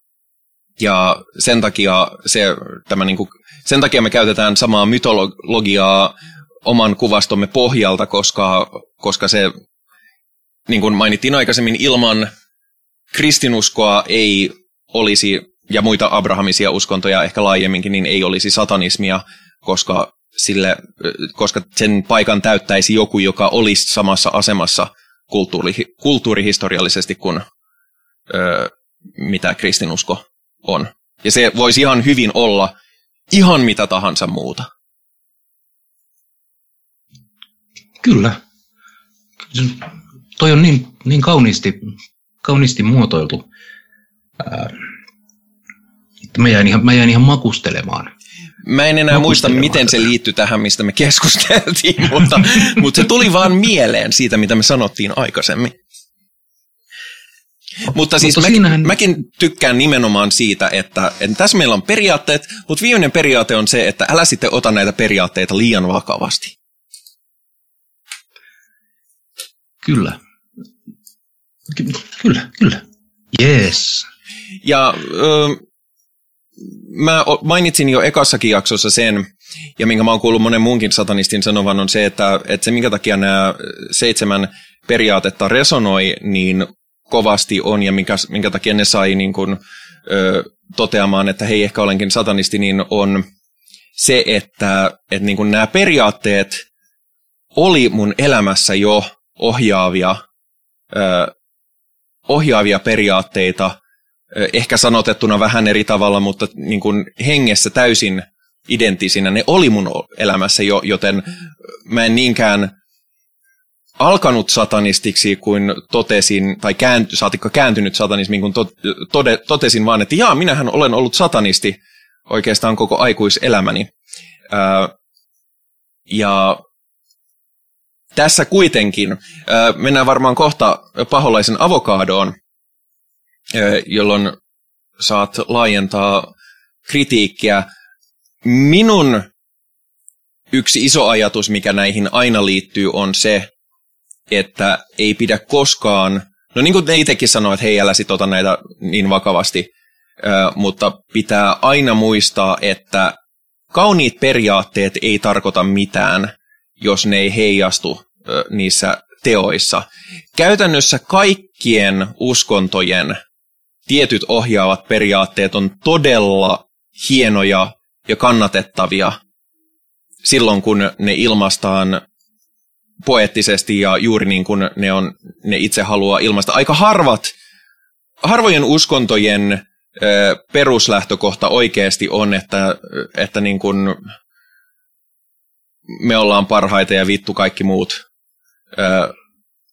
Ja lähes kaikki pyrkii puhuttelemaan ihmisiä sellaisen universaalin hyväksynnän ja, ja myötätunnon kautta, joten sen takia ei pidä ottaa näitä siinäkään mielessä gospelina, että se, että saatanan temppeli organisaationa tai, tai modernit satanistit nyt jopa niin kuin näiden ulkopuolella usein käyttää näitä seitsemää periaatetta, niin se ei tarkoita vielä mitään, jos ne tahot ja ihmiset ja organisaatiot ei käyttäydy oikeasti näiden arvojen mukaisesti. Ja tämähän on se sudenkuoppa, mihin niin kuin käytännössä kaikki uskonnot ja järjestöt on kolahtanut, ja jopa saatanan temppeli, ei saatanan temppeli, eikö niin, saatanan temppeli, Satanic Temple, ö, on itse myöskin kolahtanut ajoittain.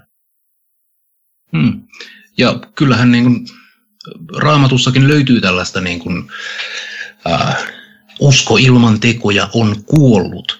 Äh, ja Jeesus, joka painotti nimenomaan sitä, että hyviä tekoja tulee tehdä pelastuakseen. Ja sitten tuli hänen kuoltuaan tuli Paavali, joka sanoi, että nämä ne teot on nyt niin tarkkoja. Mutta mä olen 666 prosenttisesti sun kanssa samaa mieltä. Ja niin kuin konkreettiset teot on se, mihin mä itse satanistina haluan fokusoitua. Mikähän ei saa mua niin kuin vittuuntumaan nopeammin kuin se, että ikävään tilanteeseen tulee hyvää tarkoittava ihminen ja sanoo, mä rukoilen sun puolesta. Mm-hmm. Vitun kiva, sehän lämmittää minua tässä. Toisaalta Mulla on kyllä, mäkin niin kuin lähtökohtaisesti mä oon silleen, että no miksi tekisi vaikka mieluummin jotain hyödyllistä, ö, mutta toisaalta sitten ö, muussa on se puoli, että niin kun, ö, jos haluaa käyttää rukousta semmoisena tiettynä meditatiivisena juttuna, joka on itselle merkityksellinen, niin mä myöskin osaan ottaa sen tavallaan silleen, että okei, tämä on sulta niin kun myötätunnon ele, niin, niin okei, voin arvostaa sen semmoisena myötätunnon elenä, jonka mä irrotan täysin kokonaan tästä kristillisestä kontekstista. Mutta se on justiin, aika olennaista on se, että mihin sen reagoi, että jos vaikka, vaikka niin kuin, ää, No, no, otetaan Jenkeistä nyt, missä tätä rukoilen sun puolesta juttua käytetään niin kuin, sellaisena juoksevana lausahduksena tapahtuu mitä tahansa, niin on esimerkiksi hyvin konkreettisesti aseväkivalta, joka on silleen, että hei, että thoughts and prayers, nämä tyypit, jotka vois oikeasti niin kuin säätää niitä järkevämpiä aselakeja, että että kaikki ei nyt voisi ampua rynnäkkökiväärillä just siinä, missä huvittaa. Mm. Mikä? Voi ei, oispa meillä joku semmoinen konkreettinen asia, mm. mitä me voitaisiin tehdä. Enhän minä kongressi edustaja Kentakista, en minä voi tehdä mitään, mutta mä voin rukoilla. Se on tosi jees. Mun suosikki esimerkkejä äh, tällaisesta niin kuin jonkinlaisesta epäkonkreettisesta hölynpölystä tulee myös Jenkkilästä, kun pari vuotta sitten ryhmä Vikkoja julisti, että he aikovat nyt tehdä rituaalin ja kirota presidentti Trumpin. Ja totta kai Trumpin evankelisessa kristikuntakannattajassa sitten ää, havahduttiin tähän hirvittävään uhkaan ja siellä järjestettiin sitten rukouspartio, joka rukouksin suojeli presidentti Trumpia. Ja näin niin kuin materialistisena skeptikkona kun mä katselen tällaista toimitusta vieressä, niin mä voin vaan kuvitella, että siellä on joukko ihmisiä toisella puolella hieromassa ohimoitaan ja katselemalla hirveän, hirveän vahvasti, ja sitten toisella puolella on, on ihmisiä, jotka pitää rukouksen sitä uskon kilpeä, ja mä en vittu tajua, mitä tässä tapahtuu. Tässä ei, tässä ei tapahdu oikeasti mitään. Jätkät nyt Otet, heng, hengehdetäänpä nyt hetki ja mietitään, mitä vitun järkeä mm. tässä koko touhussa on. Mutta sitten tota, toisella puolella on sitten se, että kun mä olin sairaalassa, niin mä olin kahden hengen huoneessa. Ja, ja tota, siinä mun huonekaverina oli ihminen, jolla oli hyvin syvä kristillinen uskonnollinen vakaumus. Ja, ja tota, kun hän oli sille hyvinkin vakavasti sairastunut, joskin tiedän, satun tietämään näin jälkeenpäin, että on toipunut tästä vakavasta sairaudesta ja hyvä niin, niin tota, se kysyi multa, että onko mulle ihan ok, että hänen, hänen seurakunnastaan tulee, ö, tulee porukkaa ja että he pitävät, mikäköhän sen toimituksen nimi nyt on, että he pitävät niin kuin jonkinlaisen, ö, ei nyt messun, mutta kristillinen sanasto, en, en tunne, mutta tämmöisen niin kuin tilaisuuden, johon liittyy laulamista ja yhdessä rukoilua ja, ja tällaista. Ja vaikka mä nyt silloin en identifioinut satanistiksi, niin, niin kuten sanottu, niin nämä periaatteet ja tämä ajatusmaailma on ollut mulla, mulla jo hyvinkin pitkään. Ja mulla oli, mun oli hyvin helppo sanoa aivan, aivan itsestään selvästi, että totta kai se on ok. Että jos se saa siitä mitään voimaa omaan toipumiseensa, niin se ei ole multa mitenkään pois, jos sen laulaa. Vaikka laulaisi vähän huonostikin, niin, niin kyllä mä sen kestä mä voin laittaa kuulokkeet ja kuunnella vaikka Slayeria, jos ei muuta. Ja itse asiassa mitä sitten kävi oli silleen, että mä kuuntelin ihan kiinnostuneena, että mitä, mitä siinä tapahtuu, koska, koska tota, ja ne keskustelut, mitä ne kävi ja se ruljanssi, minkä ne kävi läpi, niin oli hyvin merkityksellinen ihan samalla tavalla kuin jos mä olisin nyt sairaalassa ja satanisti tulisi, että hei voidaan, että pidetään, pidetään tota noin tämmöinen vahvistava rituaali. Ja mä olisin silleen, että no sikasiistiä, että ei sillä ole mitään, varmasti mitään konkreettista lopputul, niin kuin merkitystä mun toipumiseen muuta kuin silleen, että jos mulla on parempi fiilis, niin, niin siis parempi fiilis ja hyvä, hyvä henkinen vointihan on erittäin oleellista vakavista sairauksista toipumiseen, niin, niin mä näen sen ihan samalla tavalla ilman, tai mä näen siinä saman merkityksen ja saman pätevyyden ilman mitään yliluonnollista aspektia, vaikka heille se yliluonnollinen aspekti olikin olemassa. Tämä pitää aivan, aivan paikkansa. Siis ehkä mä puhuin vähän väärin, kun mä sanoin, että mitään konkreettista ei tapahdu. Kyllähän nämä on äh, rukoukset ja rituaalit ja ihmisten välinen empatia. Ne on niitä todellisia asioita. Äh, ja esimerkiksi meditatiivinen käyttäytyminen, ja itsekin olen tehnyt muutamia saatanallisia rituaaleja tällaisessa ää, terapeuttisena psykodraamana, ja ne ovat olleet, niillä on ollut aktuaalinen vaikutus niin kuin mun mielenterveyteen ja hyvinvointiin. Ää, mutta kun mä puhun taikojen tai rukousten aktuaalista vaikutuksesta, että niitä ei ole, mä tarkoitan, että esimerkiksi presidentti Trump mm. ei spontaanisti kirouksen takia syty tuleen, Todennäköisesti. ja jos näin tapahtuu, niin sitten ollaan jännän äärellä. Sitten ollaan kyllä hyvin jännän äärellä. Uh, mutta kello on käynyt jo aika paljon, niin kuin mä epäilinkin, että meillä on varmaan paljon puhuttavaa näissä. Käydäänkö vielä nopeasti uh, tämänkertainen paholaisen avokaado? Kyllä, minulla on jingle valmiina. Yeah. Oletko valmis? Kyllä.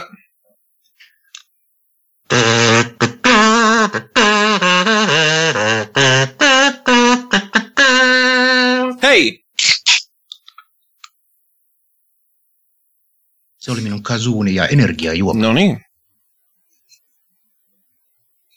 Mä muuten just tajusin, että toi taas saattoi olla poliisiopiston tunne. no sen jos joku on Voi. saatanasta. No se jos mikä. Voi vedä. Se on kyllä ikääntynyt kuin maito. Kyllä. Se, ne elokuvat, voi veikkoset. Mutta ei puhuta nyt poliisiopistosta ja siitä, miten meidän, meidän kielenkäyttömme ja huumorintajumme on muuttunut sitten 90-luvun. Minun paholaisen avokaadoni, joka on siis suora käännös englanninkielisestä termistä The Devil's Advocate, on minulle tilaisuus esittää eriäviä mielipiteitä ja asettaa asioita kyseenalaiseksi. Ja vi, tällä viikolla minä väittäisin, että ihmiset eivät ole tasa-arvoisia. Perustele. No, Mä tunnustan, että tässä vähän leikitellään nyt semantiikan kanssa, mutta mehän emme ole samasta puusta veistettyjä. Jokainen ihminen on omanlaisensa yksilö, jolla on omat vahvuutensa ja omat heikkoutensa.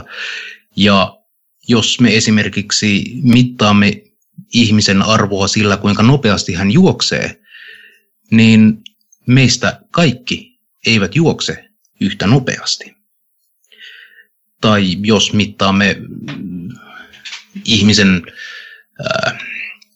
arvoa varallisuudessa tai kauneudessa tai sosiaalisissa kyvyissä tai älykkyystesteissä pärjäämisellä, niin totta tosiaan meillä on olemassa mittareita ja kaikki me emme pärjää tasa-arvoisesti niissä.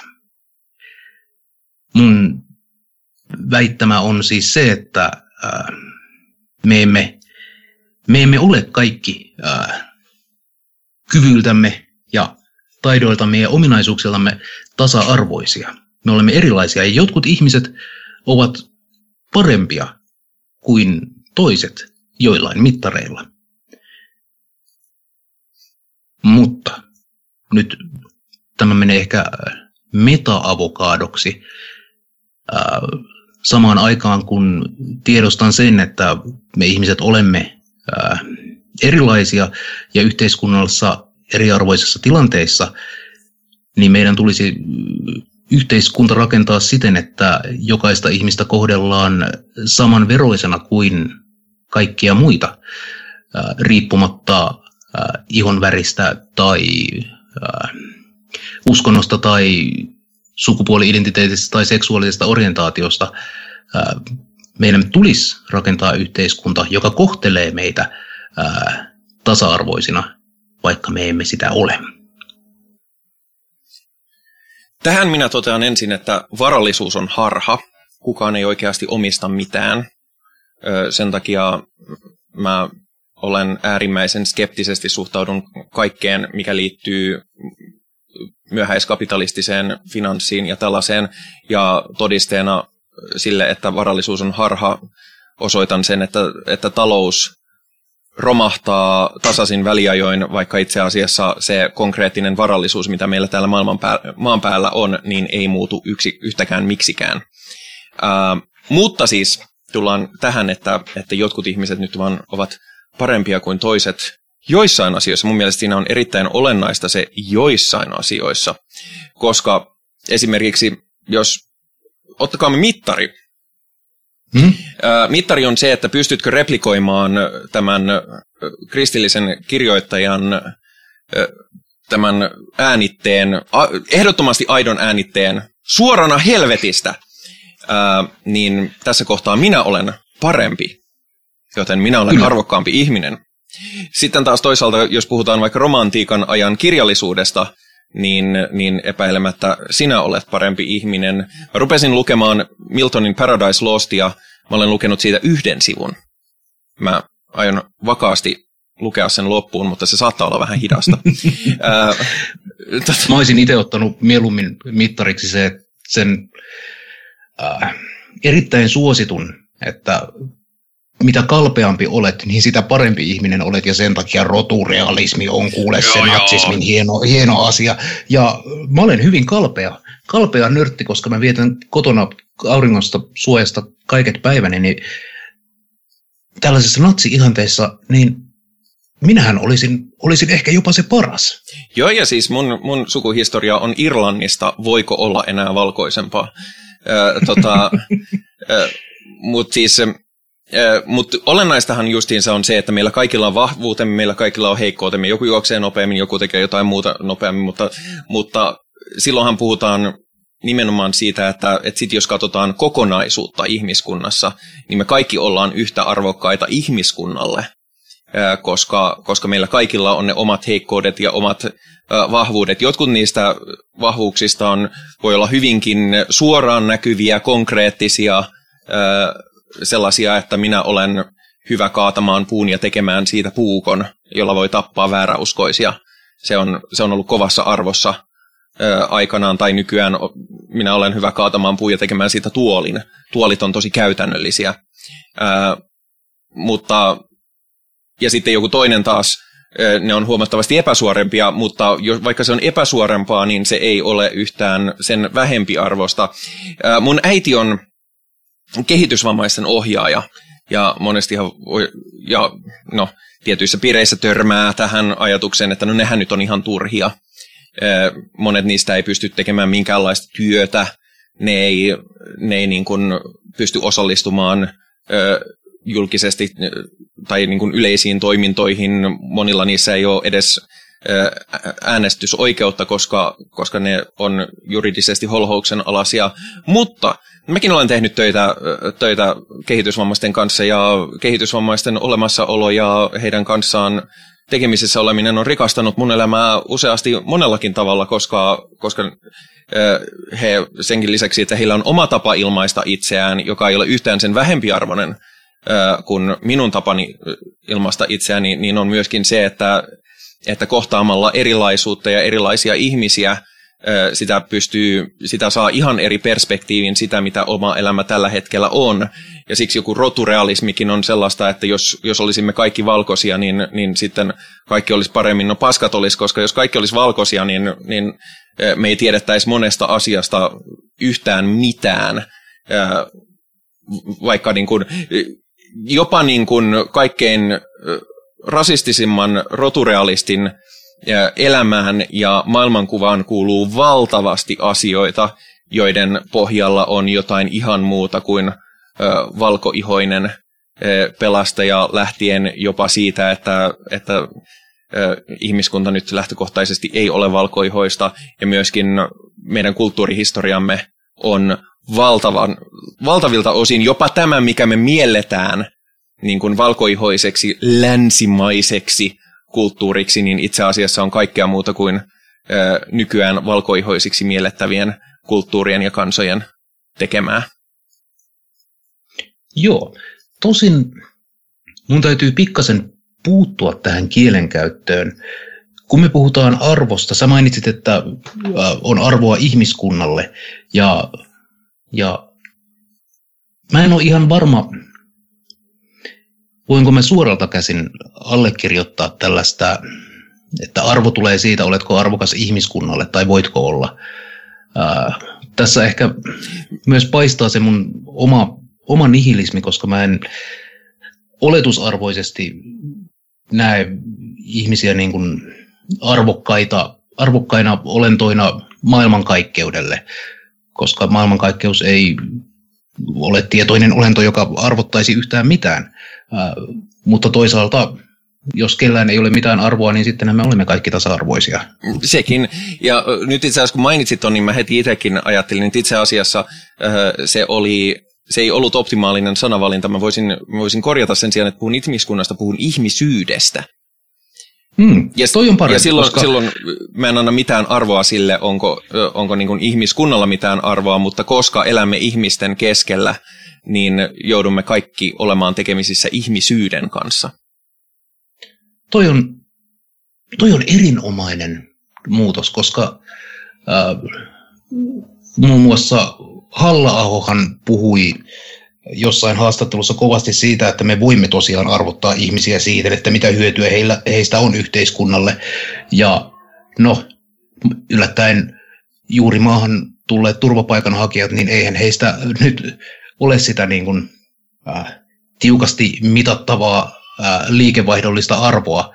Äh, Välittömästi, mutta, myöhemmin sitten taas niin, on. aivan, aivan. Äh, mutta hänelle, hänen, hän koki sen jotenkin, äh, tai esitti sen ikään kuin hyvänä argumenttina. Ja sen takia ehkä mä vähän poikkisin tuohon äh, yhteiskunnalle arvokkaana olemiseen Varmaan myös sen takia, että minä en ole aina ollut yhteiskunnalle hyödyllinen tai arvokas tai tuottava tekijä. mutta se, että ihmisyydelle, se on vähän abstrakti ajatus, mutta mä pidän siitä. Mä luulen, että mä jään makustelemaan tätä ihmisyydelle arvokkuutta. Arvo, niin, Hmm. Olemme, hmm. Ohjelma on ollut jo kauhean pitkä, joten, joten ruvetaan vetämään, vetämään lankoja yhteen, joten ihan nopeasti mainitaan vielä tähän loppuun joku meitä innoittanut tai inspiroinut tai, tai jotain, mikä on kannustanut meitä elämässä, sanoissa ja teoissa. Onko sinulla mielessä jotain? Kyllä on. Uh, mä just tänään kävin hakemassa uuden kirjan, koska mun kirjahylly ei ole ihan vielä tarpeeksi pulleja. niin, uh, Lilith Starrin kirjoittama kirja The Happy Satanist, Finding Self-Empowerment. Ja tämä siis on Lilith Starrin uh, Satanic Bay Arealta, muistaakseni jossain vaiheessa ainakin ollut, uh, kirjoittama esseekokoelma, jossa hän käsittelee omaa mm, pohjalla käyntiään, ää, mielenterveysongelmia, heroiniriippuvuutta, ää, kodittomuutta ja totaalista varattomuutta sekä niin kuin, itsetuhoista kuolemankaipuuta. Ja miten hän ää, sitten satanismin tavallaan perusperiaatteiden ja tällaisen itsensä oivaltamisen ja ö, omana autenttisena itsenään elämisen riemun löydettyään kykeni ö, no, jättämään, jättämään muun muassa heroinin ja muut pois ja ö, tavallaan kääntämään elämänsä ympäri. Ja mua viettää tässä kirjassa, josta nyt puolet olen vasta lukenut, joten varovainen suositus sen kannalta. Ää, mua viehättää tässä se, että mä olen lukenut älyttömän monta ää, paskaa todistusta siitä, miten, miten ennen olin viinaa vetävä runkkari, mutta sitten löysin Jeesuksen ja nyt, olen, olen, nyt on kaikki paremmin. Ja se, että tämä on niin kuin satanistinen ää, niin kuin kertomus ja näkökanta, ää, miellyttää mua suunnattomasti. Lisäksi hänellä on vaikuttaisi ainakin puolivälin perusteella, hänellä on monia hyviä ajatuksia. Olen kuullut kirjasta paljon hyvää. En ole itse vielä lukenut, mutta ehdottomasti kiinnostaa itseäänikin. Minä voisin mainita tämän viikon satanistisena ajatuksia herättävänä asiana sen, että mä näin tämän aikaisemminkin mainitsemani Hail Satan-dokumentin. Ja se oli todella mielenkiintoinen, se oli monella, monessa kohtaa mieltä ylentävä, se oli jotenkin silleen, että heliä henkistä, mutta sitten siinä oli myöskin se puoli, mistä tuotiin myös esiin niin kuin, uh, The Satanic Templein uh, siis joo, ehkä mainitsen sen verran, nyt oletin taas, että kaikki tietää, mistä on kyse.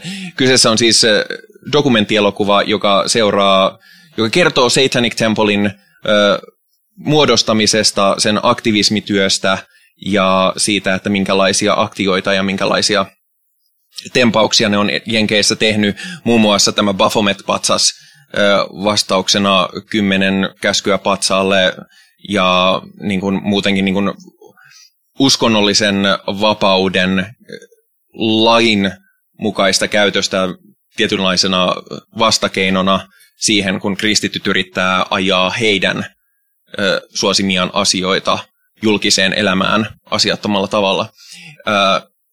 Niin se oli myöskin siitä mielenkiintoinen dokumentti, koska siinä nähtiin myöskin se puoli, että mikä, it, mikä on The Satanic Templeissa instituutiona ja organisaationa myös ongelmallista. Se ei ole todellakaan täydellinen organisaatio, se on hyvin inhimillinen organisaatio. Siellä The Satanic Temple on tehnyt asioita, joista mä olen hyvinkin eri mieltä. Hyvänä esimerkkinä heti aluksi oli tämä, että kun en nyt avaa sen enempää, mistä on kyse, mutta, mutta Amerikassa on tämä erittäin homovihamielinen uskonto, kun, ei kun siis seurakunta, tämä Westboro Baptist Church, niin Lucian Greaves ja nämä kaverit meni, meni sitten samaan aikaan, kun nämä seurakuntalaiset protestoi jossain, niin kuin, jossain tilaisuudessa, niin kuin, että, että liittymättä mihinkään, niin että homot on, on kaiken pahan alku ja juuri, niin he menivät tämän seurakunnan perustajan Fred Phelpsin äidin haudalle ja siinä ne, siinä ne sitten samaa paria olevat, sama, samaa sukupuolta olevat parit pussasivat tämän haudan päällä ja mä olin siinä silleen, että hei, ihan mahtavaa. Sitten se meni siihen, että Lucian Greaves paljasti genitaalinsa ja laittoi ne siihen hautakiven päälle. Ja siinä kohtaa mä taas olin silleen, että no tässä mä en ole messissä. Koska nyt mentiin niin kuin hauskasta äh, niin kuin vertauskuvallisesta kieltämättä trollaamisesta, mutta kuitenkin perustellusta trollaamisesta siihen, että no itse asiassa tämä, tässä kohtaa olet taas kusipää. Äh, niin, niin siinä tuli hyvin vahvasti ne molemmat aspektit, kuten myöskin se, että miten tämä Jax Blackmore ö, ejektoitiin kirkosta aika koruttomasti, tai siis Satanic Templeista aika koruttomasti pois, vaikka itse olin silleen, että, että Hail Jax, Jax on kova, kova tyyppi. Joten siitä molemmat puolet. Mutta huhu, pitkä jakso, pahoittelut niille, jotka ei tykkää pitkistä jaksoista. Me lopetamme tähän. Haluatko mainostaa jotain ö, vielä loppuun? Ihan nopeasti voin kertoa, että minut ja, ja Perkeleen temppelin löytää internetsistä. Ja meillä on nyt ne kotisivut perkeleentemppeli.com. Meillä on Discord-kanava ja Facebook-ryhmä, joten sinulla on mahdollisuus ja olet tervetullut liittymään satanistiseen seuraamme. Ja se, mitä me olemme tehneet ja mitä me teemme tulevaisuudessa, se tieto löytyy internetistä. Ei tässä muuta kai tule mieleeni. Joo, ja minut löytää tämän ö, podcastin lisäksi podcasteista nimeltään Kinosilmä, jossa käsittelemme elokuvia, myöskin podcastista Yhdeksäs taide, missä sarjakuvan tekijät puhuvat sarjakuvasta ja sarjakuvan tekemisestä, ja, ja minun sarjakuvani löytää osoitteesta piinmaailma.sarjakuvablogit.com. Sarjakuvani Piin seikkailut sismaailmassa kertoo siitä, kuinka absurdia on elää feminiinä, feminiininä muun sukupuolisena transihmisenä hyvin binäärisessä, siis heterokeskeisessä maailmassa. Mutta nyt sanon kiitos kuulijoille, sanon kiitos Henrille ja painan äkkiä stop-nappia ennen kuin tästä jaksosta tulee yhtään tämän pidempi.